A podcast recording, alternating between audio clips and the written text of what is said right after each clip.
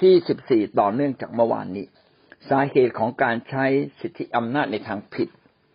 และเราได้พูดถึงว่าชีวิตเนี่ยเป็นเรื่องที่สำคัญแรงจูงใจ ความคิดชีวิตภายใน หรือท่าทีภายใน เป็นเรื่องที่สำคัญนะครับ เราต้องให้ถูกต้อง ถ้าเราถูกต้องเราก็จะใช้สิทธิอำนาจอย่างดี แต่ถ้าเราชีวิตภายในไม่ถูกต้อง เราก็จะใช้ชีวิตในทางที่เลวร้าย แล้วก็ทำให้การใช้สิทธิอำนาจของเราผิดพลาดไปด้วย เราได้พูดถึงความเห็นแก่ตัว ความเห็นแก่ตัวเห็นแก่คือเอาตัวเองเป็นศูนย์กลางเป็นใหญ่กว่าสิ่งอื่น ๆ ต่อมาเราได้พูดถึงความโลภทรัพย์สินต่างๆ ในโลก เกียรติยศชื่อเสียงที่เราอยากจะได้ ถ้าเราใช้สิทธิอำนาจโดยความโลภก็จะทำให้เราใช้สิทธิอำนาจผิดๆได้อย่างมากมาย ก็ก็ยกตัวอย่างเช่นฟาริสี ยกตัวอย่างเช่น คนในยุคโบราณ เช่น ในยุคของมีคายุคของเยเรมี ผู้ปกครองในสมัยของอิสยา แล้วก็ตัวอย่างที่ดีก็มี เช่นเนหามี ซึ่งเป็นผู้ว่าราชการที่ดีมากนะครับ ในกรุงเยรูซาเล็มขณะที่คนก่อนหน้าเขาเนี่ยเป็นคนที่ไม่ได้เรื่องนะครับ เรามาขึ้นข้อสามความยิง ความเย่อหยิ่งความเย่อหยิ่งเนี่ยนำไปสู่ความชั่วร้ายอื่น ๆทั้งหมด เป็นสภาพของความคิดที่ต่อต้านพระเจ้าอย่างสมบูรณ์ นี่เป็นคำพูดของ S C S Lewis ผมก็ไม่รู้จักท่าน แต่คำพูดถ้อยคำอันนี้ดีมาก ๆนะครับ C S Lewis นะครับ ความหยิ่ง นำไปสู่ความชั่วร้ายทั้งมวล ก็คือความจริงเนี่ยเป็นจุดเริ่มต้น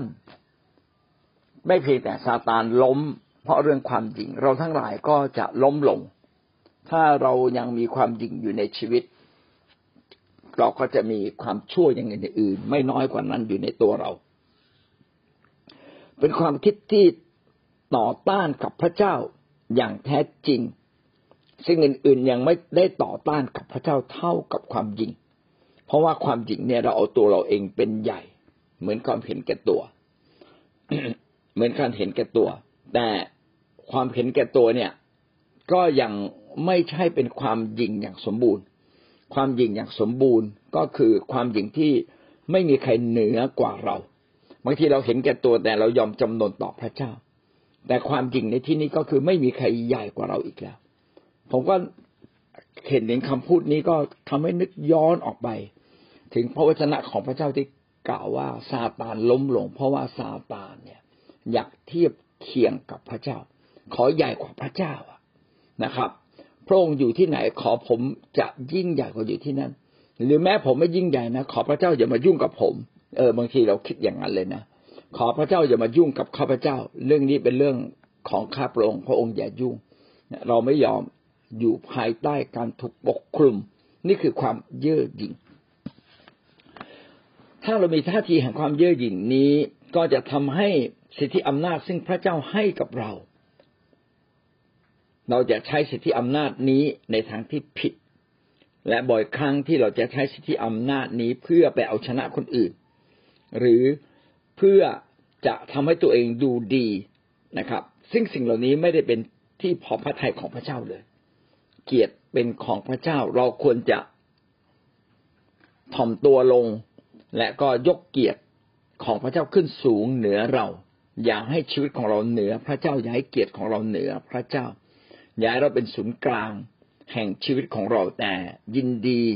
ให้พระเจ้าเป็นศูนย์กลาง แห่งชีวิตของเรา ไม่เพียงแต่ความดีเป็นศูนย์กลางแห่งชีวิตของเรา แต่เราต้องเป็นคนที่สัมผัสพระเจ้าได้ และให้พระเจ้า เป็นใหญ่ในเราถ้าพระเจ้า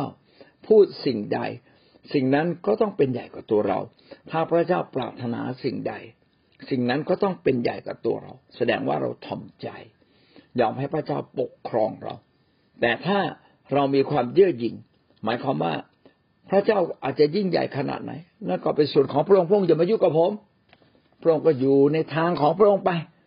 ผมก็อยู่ในทางของผมมันไม่เกี่ยวกัน เอาไม่ใช่ครับ ทุกอย่างเกี่ยวข้องกันหมดเลย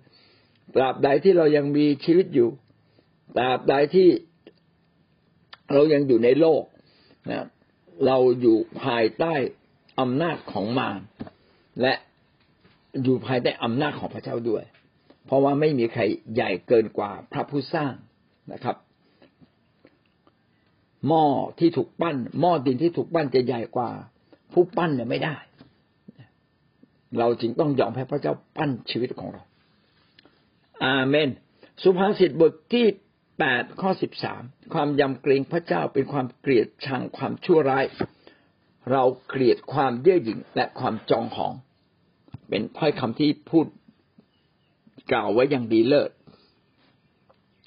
ความยำเกรงพระเจ้าเป็นความเกลียดชังความชั่วร้าย ความชั่วร้ายทุกชนิดครับ เป็นสิ่งที่น่ารังเกียจจริง ๆสำหรับ สายพระเนตรของพระเจ้า ความเย่อหยิ่งก็เป็นสิ่งที่น่ารังเกียจ ความโลภความเห็นแก่ตัว ความอสัตย์ความอธรรมทั้งสิ้น ความไม่ซื่อตรง ความไม่ซื่อสัตย์นะครับ การที่เราคิดว่าเราเป็นใหญ่ล้วนแต่เป็นสิ่งชั่วร้าย ถ้าเรายำเกรงพระเจ้า เกรงขามยำเกรงก็คือยอมให้พระเจ้ายิ่งใหญ่อยู่ตรงหน้าเรา เป็นเหมือนกับ เราเป็นเด็กนักเรียนแล้วคุณครูอยู่ในห้อง ทุกคนก็ยำเกรงคุณครูว่า เดี๋ยวคุณครูจะว่าเรา คุณครูจะตีเรา คุณครูจะดุเรา เด็กๆยำเกรงคุณครู เหมือนลูกจ้างอยู่ต่อหน้าในจ้าง ถ้าในจ้างอยู่ ลูกจ้างก็จะทำงานอย่างดี ก็เป็นแบบเดียวกันนะความยำเกรงพระเจ้าก็คือเป็นเหมือนพระเจ้าอยู่ตรงหน้าเรา แล้วก็เกิดความเกรงขาม เกรงเกรงต่อความยิ่งใหญ่วันไหวต่อความยิ่งใหญ่วันไหวต่อการถูกพิพากษา การถูกตักเตือนการถูกแนะนำถ้าเรามีความยำเกรงเราก็จะเป็นคนหนึ่งที่เกลียดชังความชั่วร้าย เพราะว่าความชั่วร้ายเป็นสิ่งที่ตรงกันข้ามกับพระเจ้า และ พระคัมภีร์ยังเขียนต่อไปว่า เราเกลียดความเย่อหยิ่งและความจองของเราในนี้ที่นี้คือพระเจ้า เราเกลียดความเย่อหยิ่ง พระเจ้าในเกลียดความเย่อหยิ่ง เพราะว่าความเย่อหยิ่งนั้นเป็นการไม่ยอมรับพระผู้สร้างที่อยู่เหนือชีวิตของเขา พระองค์เกลียดการจองของ คนที่เย่อหยิ่งก็จะจองของยกตัวขึ้น เหนือคนอื่น อย่ามาใหญ่กว่าฉัน เออ ผมก็มานั่งคิดว่านี่เป็นเรื่องจริงนะ บ่อยครั้งที่เราเป็นเสรีชน เสรีชนเนี่ยก็คือเราไม่เป็นทาสใครแต่แม้เราไม่เป็นทาสใครเราต้องเป็นทาสพระเจ้า เพราะว่าพระเจ้าใหญ่กว่าเราพระเจ้าเป็นพระผู้ทรงสร้าง ถ้าเราไม่ยอมรับพระเจ้า แล้วเราจะเดินติดตามพระเจ้าอย่างแท้จริงไม่ได้นะครับ ถ้าเปาโลไม่ยอมรับพระเยซูคริสต์ซึ่งปรากฏ เปาโลก็เลยตาบอดไป พอตาบอดไปทำให้เปาโลรู้ว่าแท้จริงเนี่ยมีสิ่งที่เหนือกว่าเปาโล ไม่ใช่ความคิดของเปาโลที่ดูเหมือนถูกต้อง หรือดูเหมือนผิด ดูเหมือนเป็นความคิดของเปาโลเอง คือกำลังบอกว่าพระเจ้าใหญ่กว่าความคิดของเรา เมื่อเปาโลประสบกับการปรากฏตัวของพระเจ้าและตาบอดก็ทำให้เขายำเกรงพระเจ้าขึ้นมาทันทีว่า โอ้ ไม่ใช่นะ มีสิ่งที่ยิ่งใหญ่เหนือกว่าความรู้ความเข้าใจของเรา และพระเจ้าที่เขารังแกนี่แหละ พระคริสต์ที่เขารังแกนี่แหละ เป็นพระเจ้าผู้ปรากฏให้เห็น เกิดความยำเกรงอย่างแท้จริง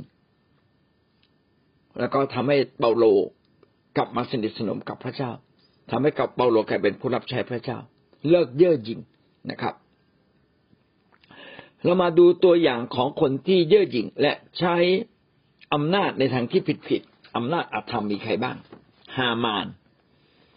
ฮามานเป็นผู้ยิ่งใหญ่ในยุคของ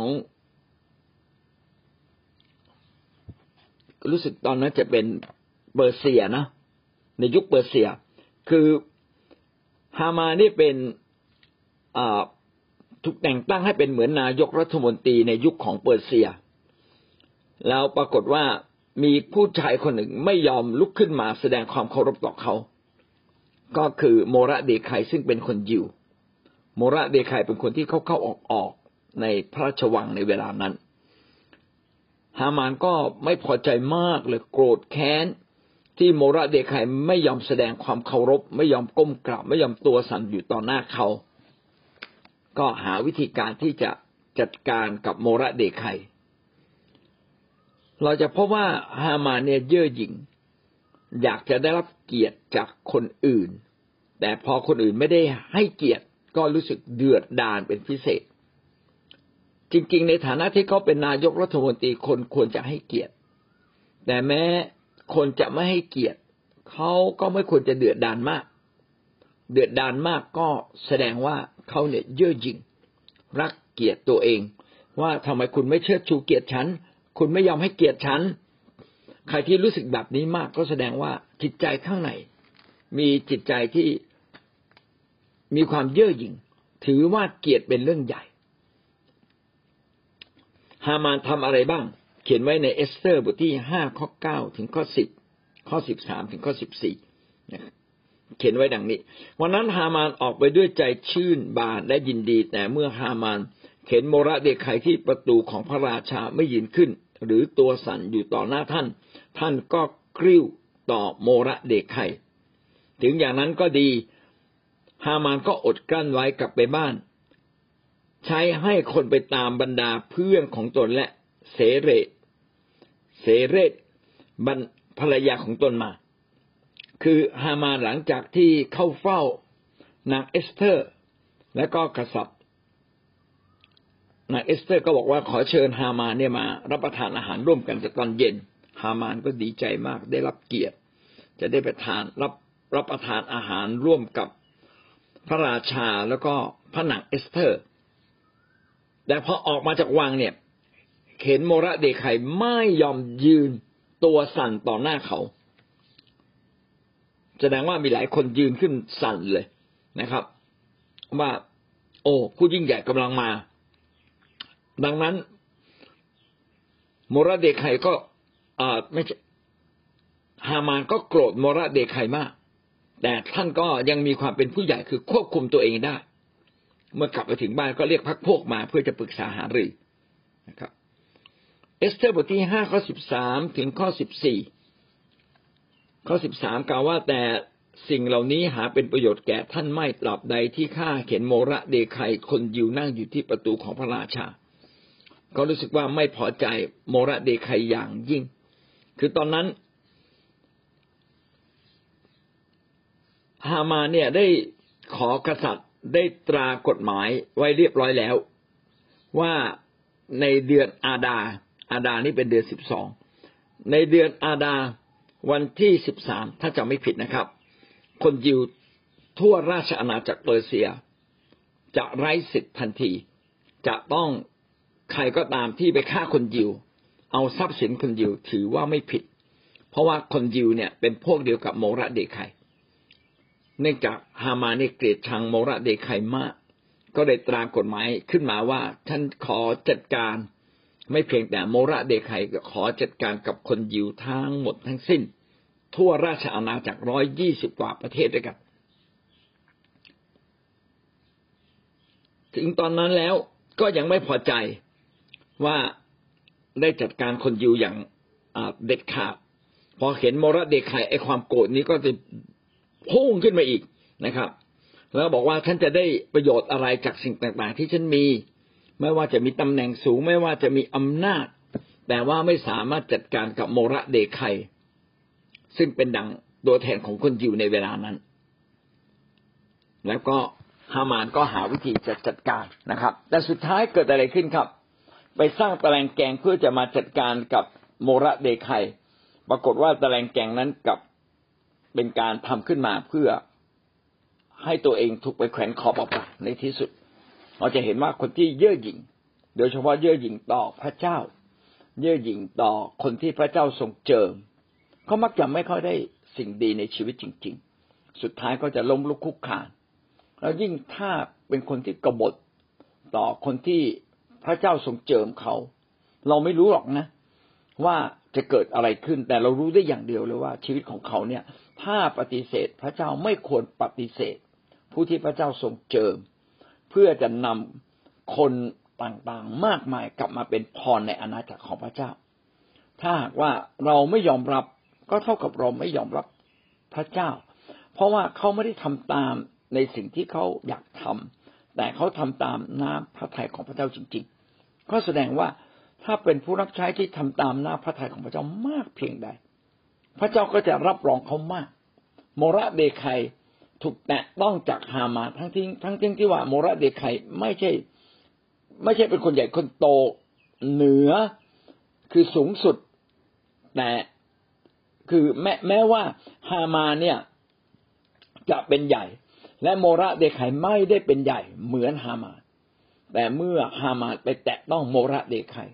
พยายามจะจัดการกับโมระเดคายพระเจ้าก็ทรงโปรดทำตรงกันข้ามกัน อันนี้ก็เป็นสิ่งที่พระเจ้าทำก็ไม่อยากจะอ้างว่านี่คือหลักการทั่วไป ที่จะทำกับผู้รับใช้พระเจ้าทุกคน แต่เราบอกว่านี่คือหลักการของพระเจ้าที่ถ้าผู้รับใช้พระเจ้าก็ถูกต้องและเราไปทำท่าทีอย่างนี้ ก็เท่ากับเราอะไปต่อสู้กับพระเจ้า โดยไม่รู้ตัว ก็เป็นสิ่งที่อันตรายนะครับและกลับมาประเด็นนี้ก็คือความเยื่อหยิ่งเขาทำให้เรามองไม่เห็นความจริง ความเยื่อหยิ่งทำให้เราไม่ยอมรับพระเจ้า อันนี้ก็เป็นสิ่งที่อันตรายสำหรับคนที่จะดำเนินชีวิต และใช้สิทธิอำนาจอย่างถูกต้อง ต่อมากษัตริย์เบลชัดซากษัตริย์กษัตริย์เบลชัดซาเนี่ยเป็น โอรสของกษัตริย์เนบูคัดเนสซาอันนี้เกิดก่อนสมัยฮามานนะครับและโมระเดคไคกษัตริย์เบลชัดซาเนี่ยแม้จะเป็นกษัตริย์ แล้วก็เคยคงจะเคยได้ยินเรื่องที่ในบุคัดเนสซาถูกพระเจ้าตีสอน ให้ไปกินหญ้า ให้ไปอยู่ในป่า เป็นเหมือนสัตว์อยู่ประมาณระยะหนึ่งนะครับ เขาก็ไม่ได้ถ่อมใจลงต่อพระพักพระเจ้า ทั้งทั้งที่พ่อของเขานั้นยอมรับว่ามีพระเจ้าที่ยิ่งใหญ่ เขาเองได้เอาเครื่องใช้ในพระวิหารของพระเจ้า ตั้งแต่สมัยกษัตริย์เนบูคัดเนซามาโจมตีเยรูซาเล็มและยึดไปได้ ก็เอาเครื่องใช้ภาชนะเหล่านั้น ซึ่งเป็นทองคำและเงิน เอามาใช้นะครับ มาดื่มเหล้าองุ่น พระเจ้านั้นทรงไม่พอพระทัยอย่างยิ่ง พระเจ้าก็เลย ทรงโปรดให้เบลชัสซาได้จบสิ้นชีวิตของเขาลง จริง ๆ เบลชัสซาคงจะทำสิ่งที่เลวร้ายอยู่พอสมควร แล้วก็ การแย่งชิงอำนาจก็เกิดขึ้นอยู่ในอาณาจักรของบาบิโลนอยู่แล้ว แต่ว่าสิ่งที่เบลชัสซาทำผิดก็คือเขาเองได้นำภาชนะของพระเจ้าในพระนิเวศเนี่ยเอามาใช้ ในดานเนียลบทที่ห้าข้อที่สิบสองถึงข้อที่สิบสามข้าแต่เบลชัสซาฝ่าพระบาทเป็นราชโอรส แม้ฝ่าพระบาททรงทราบ เช่นนี้แล้วก็มิได้ถ่อมพระทยัยแต่ทรงยกพระองค์ ยกองค์ฝ่าพระบาทขึ้นสู้ขึ้นสู้กับองค์พระผู้เป็นเจ้าแห่งสวรรค์และทรงให้นำภาชนะแห่งพระนิเวศของพระองค์มาต่อพระพักฝ่าพระบาท แล้วฝ่าพระบาทเจ้านายของฝ่าพระบาทสนม และนางห้ามของฝ่าพระบาทก็ดื่มเหล้าองุ่นจากภาชนะเหล่านั้น และฝ่าพระบาททรงสรรเสริญ พระที่ทำด้วยเงินทองทองสำริดเหล็กไม้หิน ซึ่งดูหรือฟังหรือรู้เรื่องก็ไม่ได้ แต่ฝ่าพระบาทไม่ได้ถวายพระเกียรติแด่พระเจ้า ซึ่งลมปานของฝ่าพระบาทอยู่ในพระหัตถ์ของพระองค์ และทางทั้งสิ้นของฝ่าพระบาทก็ขึ้นอยู่กับพระองค์ ในยุคของเบลทัสสารขณะที่เขามีงานฉลอง อยู่ดีๆก็มีตัวหนังสือปรากฏขึ้น เขียนขึ้นที่ฝาผนังในพระราชวังเราทุกคนก็ตกใจมากเลยว่าไอ้คำเหล่านี้มันมาได้ยังไงใครเป็นคนเขียนนะครับ ก็ไปหาคนมาช่วยแปล สุดท้ายก็ได้ดานเนียนมา ดานเนียลก็เลยบอกว่า ฝ่าพระบาทเนี่ยรู้จักพระเจ้าอยู่แล้ว ฝ่าพระบาทเนี่ยเคยเห็นความยิ่งใหญ่ของพระเจ้าอยู่แล้ว แล้ววันนี้พระเจ้าก็มาเตือนฝ่าพระบาทอีกครั้งหนึ่งด้วยการมีเขียนหนังสือเหล่านี้ขึ้นมา ว่าพระเจ้าได้ตรองดูแล้วว่าฝ่าพระบาทมาถึงจุดแห่งความชั่วร้ายฝ่าพระบาทสมควรจะต้องได้รับการพิพากษา คือพี่น้องจะเห็นว่าเมื่อเราทำบาปไม่ใช่ทุกครั้งที่เราทำบาปจะมีผลเสียเกิดขึ้นทันที ไม่นะครับ ไม่ใช่ถูกไฟแล้วต้องร้อน บางทีเนี่ยไปเล่นกับไฟแต่ไม่ร้อน แต่ในที่สุดมันจะร้อน เป็นสิ่งที่พระเจ้าเนี่ย เตือนชีวิตของเรา เมื่อเรากำลังทำบาปเราจะกลับใจเองได้ไหมหรือจะต้องรอให้ความเลวร้ายเกิดขึ้น บางครั้งความเลวร้ายมาถึงเราจะกลับใจทันไหม อย่างเบลชัสซาเนี่ยอาจจะรู้จักพระเจ้ามาบ้าง เคยยำเกรงพระเจ้าแต่วันหนึ่งก็ลืมพระเจ้าไป แล้วก็ทำตัวแบบเนี้ยไปไว้รู้เคารพละลาบละล้วงพระเจ้า เอาสิ่งที่เป็นภาชนะของพระเจ้ามาใช้ในการเลี้ยงฉลอง แล้วก็ไปไหว้รูปเคารพ ไม่ถวายเกียรติแด่พระเจ้าแล้วดานนี้ก็บอกว่าแท้จริงอะแม้แต่ลมปราณก็คือลมหายใจของเบลทัสซาก็อยู่ในอำนาจของพระเจ้าที่จะให้หายใจได้หรือหายใจไม่ได้ด้วยซ้ำไป เป็นสิ่งที่น่ากลัวจริง ๆ ทางทั้งสิ้นของฝ่าพระบาทก็ขึ้นอยู่กับพระองค์คือชีวิตของเบลทัสซาขึ้นกับพระองค์ไม่ใช่แค่ชีวิตของเบลทัสซาพวกเราทุกคน ชีวิตเราทุกคนขึ้นกับพระเจ้าทั้งสิ้น ถ้าพระเจ้าไม่ส่งอนุญาตเราจะหายใจได้อย่างไร ถ้าพระเจ้าไม่อนุญาตให้เรามีชีวิตอยู่ต่อไป เราจะมีชีวิตอยู่ต่อไปได้อย่างไรแต่คนที่มีอำนาจเหนือคนอื่น บางครั้งไม่ได้นึกถึงเรื่องเหล่านี้เลย บางครั้งก็ปฏิเสธ และผู้มีสิทธิอำนาจจำนวนมากในโลกทุกวันนี้ก็ปฏิเสธพระเจ้า ดังนั้นจะมีจุดหนึ่งในชีวิตของเขา ที่เขามาถึงจุดที่พระเจ้าจะชั่งตวงความบาปผิดของเขาแล้วพระเจ้าจะจัดการกับเขา พระเจ้าจะให้ใครบางคนมาจัดการกับเขาก็ได้ และเมื่อวันสุดท้ายเขาไปถึงฟื้นขึ้นจากความตายแล้ว พระเจ้าก็จะทรงพิพากษาให้เขา ถูกลงโทษยิ่งกว่านั้นอีก นาเนียบทที่ห้าข้อสามสิบในคืนนั้นเองเบลชัสซาพระราชาของเคลของคนเคลเดียก็ถูกประหาร ก็ตายไปเลย ถูกฆ่าตาย เบลชัสซามีความยิ่งใหญ่แต่ไม่ได้ยำเกรงพระเจ้า ต่อมาเรามาดูฟาริสีฟาริสีเป็นผู้นำศาสนาที่มีความรู้ความสามารถ มีความทะนงตนว่าตนเองเป็นคนชอบธรรมเพราะว่าเคร่งครัดมาก ในการปฏิบัติตามธรรมบัญญัติ พวกฟาริสีเนี่ยเกิดขึ้นในยุคของคนที่คนยิวถูกกวาดต้อนมาที่บาบิโลนนี่แหละ แล้วมีคนยิวจำนวนหนึ่งก็สำนักขึ้นมาได้ว่า เพราะว่าพวกเราเนี่ยมิได้ตั้งใจดำเนินชีวิตกับพระเจ้าอย่างแท้จริง นี่แหละ จึงทำให้กรุงเยรูซาเล็มซึ่งเป็นเมืองของพระเจ้า ถูกทำลายล้างและวิหารของพระเจ้าเอง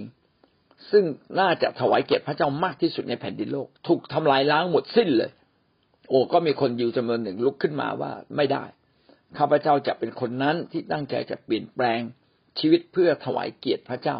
รักษาบุตรบัญญัติของพระเจ้าจริง ๆ พวกนี้แหละคือพวกฟาริสีเริ่มต้นถูกต้อง แต่เนื่องจากว่าพวกฟาริสีเป็นพวกที่รู้พระคัมภีร์มาก และตั้งใจดำเนินชีวิตกับพระเจ้า อย่างถูกต้อง ก็เลยกลายเป็นความเย่อหยิ่งพี่น้องจะเห็นได้ว่า แม้จะเป็นคนชอบธรรมบางครั้งก็สามารถกลายไปกลายเป็นคนเย่อหยิ่งได้ พวกฟาริสีจึงไม่เพียงแต่ทำหน้าที่สอน แต่ก็ยังใช้บุตรบัญญัติของพระเจ้า มาหาประโยชน์ส่วนตัวใส่ตัวเอง เมื่อตอนที่พระเยซูคริสต์มาปรากฏในโลกและมาประกาศข่าวประเสริฐ ก็อิจฉาริษยาพระองค์ ว่าพระองค์เป็นใครกันชาวบ้านธรรมดา จริงๆพระองค์ก็เป็นชาวบ้าน ไม่ใช่เป็นพวกฟาริสี พวกฟาริสีเหมือนกับว่าจบมหาวิทยาลัยสูงๆมา แต่พระเยซูนี่เป็นใครกัน เป็นอยู่บ้านนอกคอกนา เลี้ยงแกะนะเป็นช่างไม้ ท่านจะมีความรู้ความสามารถได้อย่างไรก็ไม่พอใจ แต่คนก็ติดตามพระเยซูมากเลย เพราะว่าพระเยซูสอนจากชีวิต สอนด้วยสิทธิอำนาจ สอนอย่างชัดเจนตรงไปตรงมาได้ง่าย และเขาทำการอัศจรรย์ ดังนั้นพวกฟาริสีจึงไม่พอใจอย่างนี้เราจะเห็นว่าในความตั้งใจของมนุษย์ที่จะเป็นคนดี บางครั้งเราก็มีจุดอ่อน ในความเป็นจุดอ่อน ถ้าเราไม่ปรับปรุงแก้ไขอยู่ตลอดเวลา เราจะเป็นคนสมบูรณ์ในพระเจ้าไม่ได้ และโดยความเป็นมนุษย์เราจะแก้ไขด้วยตัวเราเองอยู่ตลอดเวลา มันก็เป็นไปไม่ได้อีก นอกจากเราจะเข้ามาถ่อมใจต่อพระเจ้า ยอมให้พระเจ้าเป็นใหญ่ในชีวิตของเรา และพึ่งพาพระเจ้าวันต่อวัน เราจึงจะเป็นคนที่ชอบทำได้อย่างแท้จริง เรามาดูในมัทธิวบทที่ยี่สิบสามข้อสิบสามพระเยซูก็กล่าวกับฟาริสีแบบนี้ วิบัติแก่เจ้าพวกธรรมจารย์และพวกฟาริสีคนน่าซีใจคดธรรมจารย์ก็เป็นพวกที่ไม่ใช่ฟาริสีแต่เป็นคนที่มีความรู้เป็นอาจารย์ในด้านพระวจนะของพระเจ้า เขารู้พระคัมภีร์ของพระเจ้าอย่างมาก เป็นคนที่ใส่ใจเป็นคนที่คัดลอกพระคัมภีร์ เป็นคนที่รักษาพระคัมภีร์ของพระเจ้า พระคัมภีร์ของพระเจ้าในยุคนั้นเขียนโดยแผ่นหนังที่ม้วนๆเอาไว้นะครับ ก็เป็นคนที่ดูแลรักษาอย่างดี ดังนั้นคนเหล่านี้มีความรู้ในพระวจนะมาก แล้วก็เย่อหยิ่งคิดว่าตัวเองรู้เยอะกว่าคนอื่น เพราะว่าเรียนมาเยอะรู้เยอะนะจะชีวิตเกือบทั้งวันยุ่งเกี่ยวกับเรื่องพวกนี้อยู่แล้ว แต่พระเยซูบอกว่าเจ้าทั้งหลายเนี่ยน่าซื่อใจคดหน้าตาข้างนอกเนะดูเหมือนเป็นคนที่เพียบพร้อมมีความรู้จริง แต่ข้างในจริง ๆ เนี่ยมันคด ก็คือไม่ถูกต้องต่อพระเจ้า เพราะพวกเจ้าปิดประตูแผ่นดินสวรรค์ไว้จากมนุษย์ พวกเจ้าเองก็ไม่เข้าไป และเมื่อมีคนอื่นจะเข้าไป พวกเจ้าก็ขัดขวางไว้ก็พูดถึงคนเหล่านี้น่าซื่อใจคดว่า ไม่ได้รักพระเจ้าอย่างแท้จริง ไม่ได้เป็นคนของพระเจ้าอย่างแท้จริงนะครับ กันไม่ให้คนอื่นเข้าแผ่นดินสวรรค์ และตัวเขาเองก็ไม่ดำเนินชีวิตที่จะสามที่จะเข้าแผ่นดินสวรรค์จริงๆนะอาศัยสิทธิอำนาจเหล่านั้นเพื่อเป็นประโยชน์ต่อตัวเอง ไปรีดนาทาเร้นคนอื่น ไปคดโกงคนอื่น ไปคดโกงหญิงไม่ไปคดโกงคนที่ต่อสู้ไม่ได้ ก็แตกต่างจากพวกที่มีอำนาจ พวกมีอำนาจทางทางทางการเมือง อำนาจในการปกครองก็จะใช้อำนาจบังคับ แต่พวกนี้ใช้เกียรติยศชื่อเสียงของพระเจ้าไปบังคับคนอื่น ใช้หลักการพระเจ้าไปไปหาผลประโยชน์ส่วนตัว พระเยซูจึงบอกว่าพวกนี้น่าซื้อใจคดวิบัติก็คือความหายนะจะเกิดขึ้นกับชีวิตของเขา ลูกาสิบแปดข้อสิบเก้าถึงข้อสิบสอง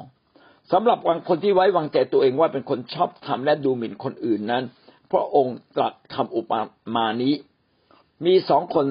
ที่ขึ้นไปอธิษฐานในพระวิหารคนหนึ่งเป็นฟาริสี อีกคนหนึ่งเป็นคนเก็บภาษีฟาริสีนั้นยืนนึกอยู่ในใจ อธิษฐานว่าข้าแต่พระเจ้าข้าพระองค์โมทนาพระคุณของพระองค์ที่ข้าพระองค์ไม่เป็นเหมือนคนอื่น ซึ่งเป็นคนโลภคนอาธรรม และคนล่วงประเวณีไม่เหมือนคนเก็บภาษีคนนี้โอ้ชี้มาที่คนเก็บภาษีคนนี้เลย ในสัปดาห์หนึ่งข้าพระองค์อดอาหารสองคนและสารพัด ซึ่งข้าพระองค์หาได้ข้าพระองค์ก็เอาสิบชักหนึ่งมาถวาย คนเก็บภาษีนี่ร่ำรวยมากการถวายสิบรถก็เป็นเรื่องเล็กสำหรับเขาแต่เขาก็ยังโอ้อวดว่าเขาได้ทำดีต่อพระเจ้า เขาได้อดอาหารถึงสัปดาห์ละสองคนนะครับ ถ้าเปรียบเทียบแล้วกับคนเก็บภาษี คนเก็บภาษีเนี่ยดำเนินชีวิตโทษที อธิบายผิด คือพวกฟาริสีเนี่ย เป็นพวกที่ตั้งใจดำเนินชีวิตกับพระเจ้านะก็ถวายสิบรถแล้วก็อดอาหาร ขณะเดียวกันก็รู้สึกว่าตนเองเนี่ย เป็นคนที่ดำเนินชีวิตที่ชอบทำก็มองมาที่คนเก็บภาษี ก็คือ คนเก็บภาษีเนี่ย เป็นคนที่รีดนาทาเรนคนอื่น ก็มองว่าคนเก็บภาษีเนี่ย ข้างในมันเป็นคนชั่วอยู่แล้วอะ มาแตกต่างจากข้าพเจ้า ซึ่งเป็นคนดี พระเยซูก็บอกว่า บางคนนะครับ ที่สำนึกว่าตนเองเป็นคนชอบทำที่สำคัญผิดคิดว่าเป็นคนชอบทำและดูหมิ่นคนอื่น บางทีเราคิดว่าเราเป็นคนดี แล้วคนอื่นเนี่ย คงจะแย่ยิ่งกว่าเรา ก็เป็นความคิดแบบพวกฟาริสีถ้าเราคิดแบบเนี้ยเราก็จะไม่แก้ไขตัวเอง เรามัวจะไปแก้ไขคนอื่น คำอธิษฐานวันนี้ก็ดีมากเลยนะครับ ให้เรามองที่ตัวเองว่าเราผิดพลาดอะไรบ้าง ความผิดพลาดของแต่ละคนก็ทำให้เขาเนี่ย ต้องถูกพิพากษาลงโทษ และความผิดของเราก็ต้องรับการถูกพิพากษาลงโทษ เช่นเดียวกัน ดังนั้นจึงให้น้ำหนักกับความผิดของตัวเราเองให้มากดีกว่า ให้น้ำหนักกับความผิดของคนอื่น ถ้าเราดูถูกเหยียดหยามคนอื่น หาว่าคนอื่นไม่ดีเท่าเรา เราก็กำลังมีความเย่อหยิ่งอย่างมาก ความเย่อหยิ่งเป็นสิ่งที่ทำให้เราล้มลงได้อย่างมากที่สุด ถ้าผู้นำนะครับ ไม่ชนะความเย่อหยิ่ง เราก็จะเป็นคนสอนที่ยาก เราจะเป็นคนสอนเป็นผู้สอนที่ดีได้ยาก และถ้ามีสิ่งใดก็ตามที่เราไม่ผ่าน เช่นอาจจะเป็นความเย่อหยิ่งเป็นล่วงการล่วงประเวณี หรือว่า จะเป็นความโลภหรือเป็นการอาธรรมใด ๆ เราก็จะไม่เอาสิ่งเหล่านั้นไปสอนคน หรือไปท้าทายคน เราก็จะปล่อยปะละเลยคนที่ผิดซ้ำๆกับเราให้เกิดขึ้น แสดงว่าชีวิตของเรานั้น ถ้าเราไม่แก้ไขตัวเราเอง เราจะไปมีส่วนทำให้คนอื่นดีขึ้น ก็ยากจริง ๆ ผู้ที่มีสิทธิอำนาจ และใช้สิทธิอำนาจในทางผิด ก็จะปล่อยปะละเลยคนภายใต้ ให้ทำผิดเช่นเดียวกัน แล้วเวลาเขาจัดการกับบางสิ่งบางอย่างเขาจึงต้องไปจัดการกับระดับหัวก่อนเขาไม่จัดการกับระดับล่างๆก่อน กฎหมายก็เช่นเดียวกัน ถ้าหากว่าคนระดับบนผิด โทษต้องมากกว่าคนระดับล่าง พระเจ้าเองก็จะพิพากษาเราเช่นนั้น ในวันสุดท้ายเหมือนกัน ผู้ที่มีสิทธิอำนาจมาก ก็ต้องถูกพิพากษาอย่างเต็มขนาด ส่วนผู้ที่ไม่รู้ก็ถูกพิพากษาเบานะครับ ไม่เท่ากับการถูกพิพากษาของคนที่มีความรู้มีความเข้าใจ แล้วก็มีสิทธิอำนาจด้วย